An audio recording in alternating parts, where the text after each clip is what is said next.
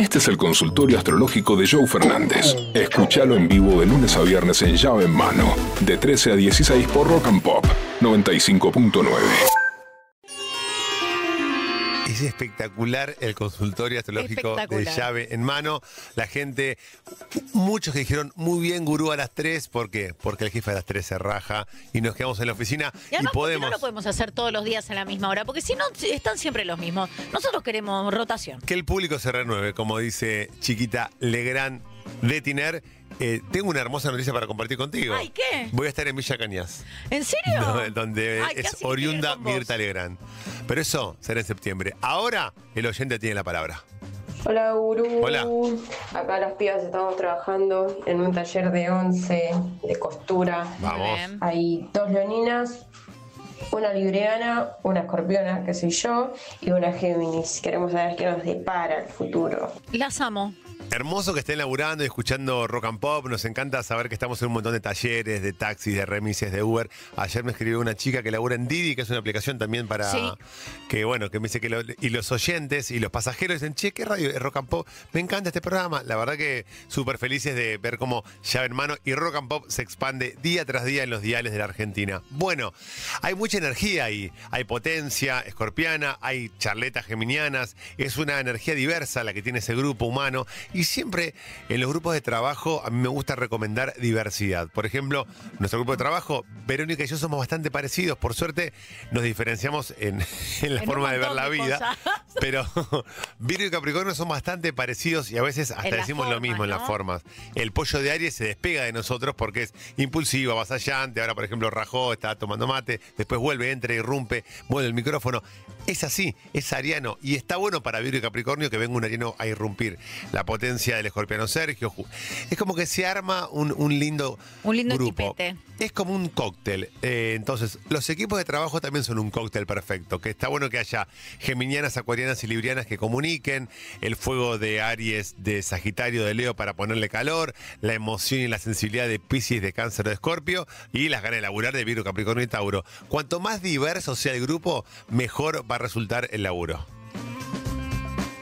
En directo en esta... Hola, llaveros, buenas tardes, gurú. El domingo se definen las elecciones de Burlingame. ¿Qué pasa? ¿Me quedo con laburo o sin laburo?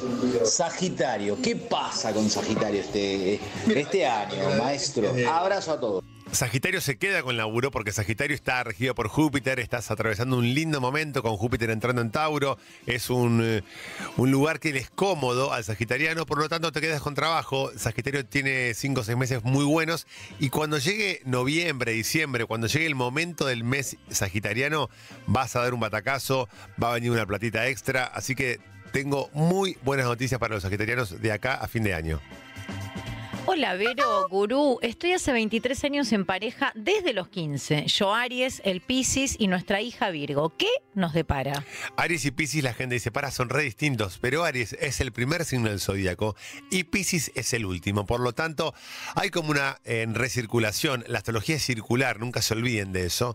Entonces, el primero y el último se tocan la cola porque es como si fuera... un círculo. Ahí me están tocando la cola. Es como un mandala. Esa es la palabra que quería usar. Entonces, Piscis, que es como amor, sensibilidad, empatía, relajo. Aries le dice, dale, ponete las pilas, vamos, salgamos, hagamos. Va. Y Piscis, que le dice Aries, para un poquito, metamos una siestita, un matecito en la cama. Entonces, Piscis le pone el freno de mano a Aries y Aries le saca el freno de mano a Piscis. Hermosa relación, por algo hace más de 20 años que están juntos. Y no en vano tuvieron una hija de Virgo. ¿Qué hace Virgo? Ordena, estructura y genera este vínculo de A3 familiar. Perfecta relación y quédense porque tienen 23 años más de matrimonio. Hola, bombas. Hola. Me llamo Florencia, soy de Capri, luna en Tauro, ascendente en Piscis. Ayuda. Me va como el totó en mi pareja de Sagitario. Besos, los amo. Es que estás ante... no sé cómo decírtelo, pero estás manejando un auto con un casco de moto. Es difícil lo que te pasa, porque vos sos estructura, sos seriedad, sos planes a largo plazo, y Sagitario la va sintiendo, la va vibrando, quiere ver para dónde va, para dónde no va, se divierte, quiere mandarse un pleno en el casino, te dice, che, no vamos el fin de semana a Rosario, y vos, pero flaco, no tenemos un mango, no importa, algo, vamos allá, llegamos al City Center, metemos una fichita por él. Sagitario es improvisación, locura todo el tiempo, y vos sos Capricornio, tenés un montón de energías más quedadas, más de proyectar. Luna en Tauro. Y ascendente en Piscis. Vos sos recontra terrenal. El ascendente en Piscis te sale un poco, pero te come tu Tauro y tu Capricornio. Mi consejo es que si querés dejar de sufrir con el sagitariano, te sientes... O él se estructura un poco, o vos te relajás y le das más rienda suelta a tu ascendente en Piscis. Eso te haría mucho más feliz y mucho más sensible a vos. José Reinaldo, quisiera preguntarte sobre la timba. Sí. ¿A quién del zodíaco es conveniente llevar al momento de ir a una rula, de ir a un bingo, de coquetear con el destino y la suerte? ¿Quiénes son o cuáles son esos signos? Excelente pregunta. Siempre Sagitario, siempre Géminis y siempre Acuario. ¿Y quiénes son los piedras, los mufas, los que tenés que tener lejos? Capricornio, que trabaje porque en la parte lúdica no le va a ir bien. Y Aries, pese a que suele tener suerte, es muy impulsivo. Todo al negro. Claro. Entonces, y Aries por ahí gana medio palo y dice, bueno, ahora quiero ganar un palo. Y le pone ese medio palo que ganó al rojo y claro, lo pierde todo. Claro. Por impulsivo, Aries no lo lleves, y Capricornio porque es la, ¿viste la nube negra de la bandera rosa? Sí, sí, bueno. Muchas gracias. A vos. Yo de Escorpio, ella de Leo. ¿Qué nos depara? Yo de 1 de noviembre y ella del 28 de julio.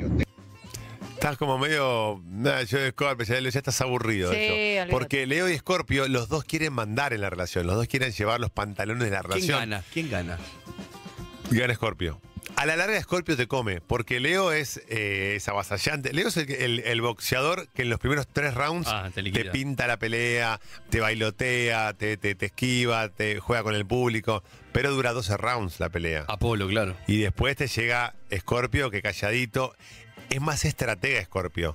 Leo, en su afán de mostrarse y de mostrar una forma y un porte que lo engalana, se pierde en eso, y ahí Escorpio va trazando, es la paciencia de la araña, dirían los caballeros de la quema.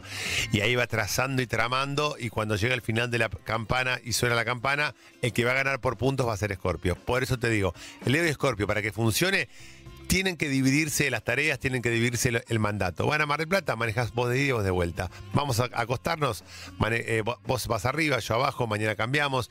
No siempre que maneje el mismo, porque si no, uno de los dos se va a aburrir y se va a ir. Buenas bombas. Hace poco falleció mi viejo, de Virgo, y quería saber qué le depara a un canceriano herido. Abrazos a todos. Bueno, canceriano, obviamente estás regido por la luna, el amor, la sensibilidad y la empatía es lo que tiene que ver con vos. Por eso el fallecimiento de tu viejo te pone así, porque hay algo tuyo que se murió con él. Suena muy fuerte, pero hay que decirlo. Para un canceriano, para un pisciano, para un escorpiano, cuando muere un ser querido, ni hablar si es un padre, una madre, una parte tuya se va con él. Y la realidad es que lo único que va a curar esto es el tiempo, es el paso de los días, de las horas, de los meses, de los años. Siempre va a quedar ese rinconcito en donde vos estás ahí como sufriendo todo el tiempo por amor y por esta persona que ya no está. Lo bueno de ser de cáncer, que es esta sensibilidad, esta empatía que tenés, de repente cuando se va una persona muy grande, pasa esto, se te va un poquito tuyo con él. Hay que aprender a convivir con eso. Es como cuando aprendes a convivir con un... Voy a ser muy básico y muy materialista, pero para que lo entiendas. Con un rayón en el auto o con una mancha de humedad en la habitación. Y decís, che, tengo una mancha... Bueno, viste que hay un momento que la dejás de ver la mancha de humedad. Y sigue estando. O el rayón en el auto y sigue estando. Tiene que ver con eso. Con asimilar el dolor y aprender a vivir y a convivir con ese dolor. Joe Fernández, Pollo Cerviño y Vero Tosa hacen Llave en Mano. Lunes a viernes de 13 a 16 por Rock and Pop 95.9.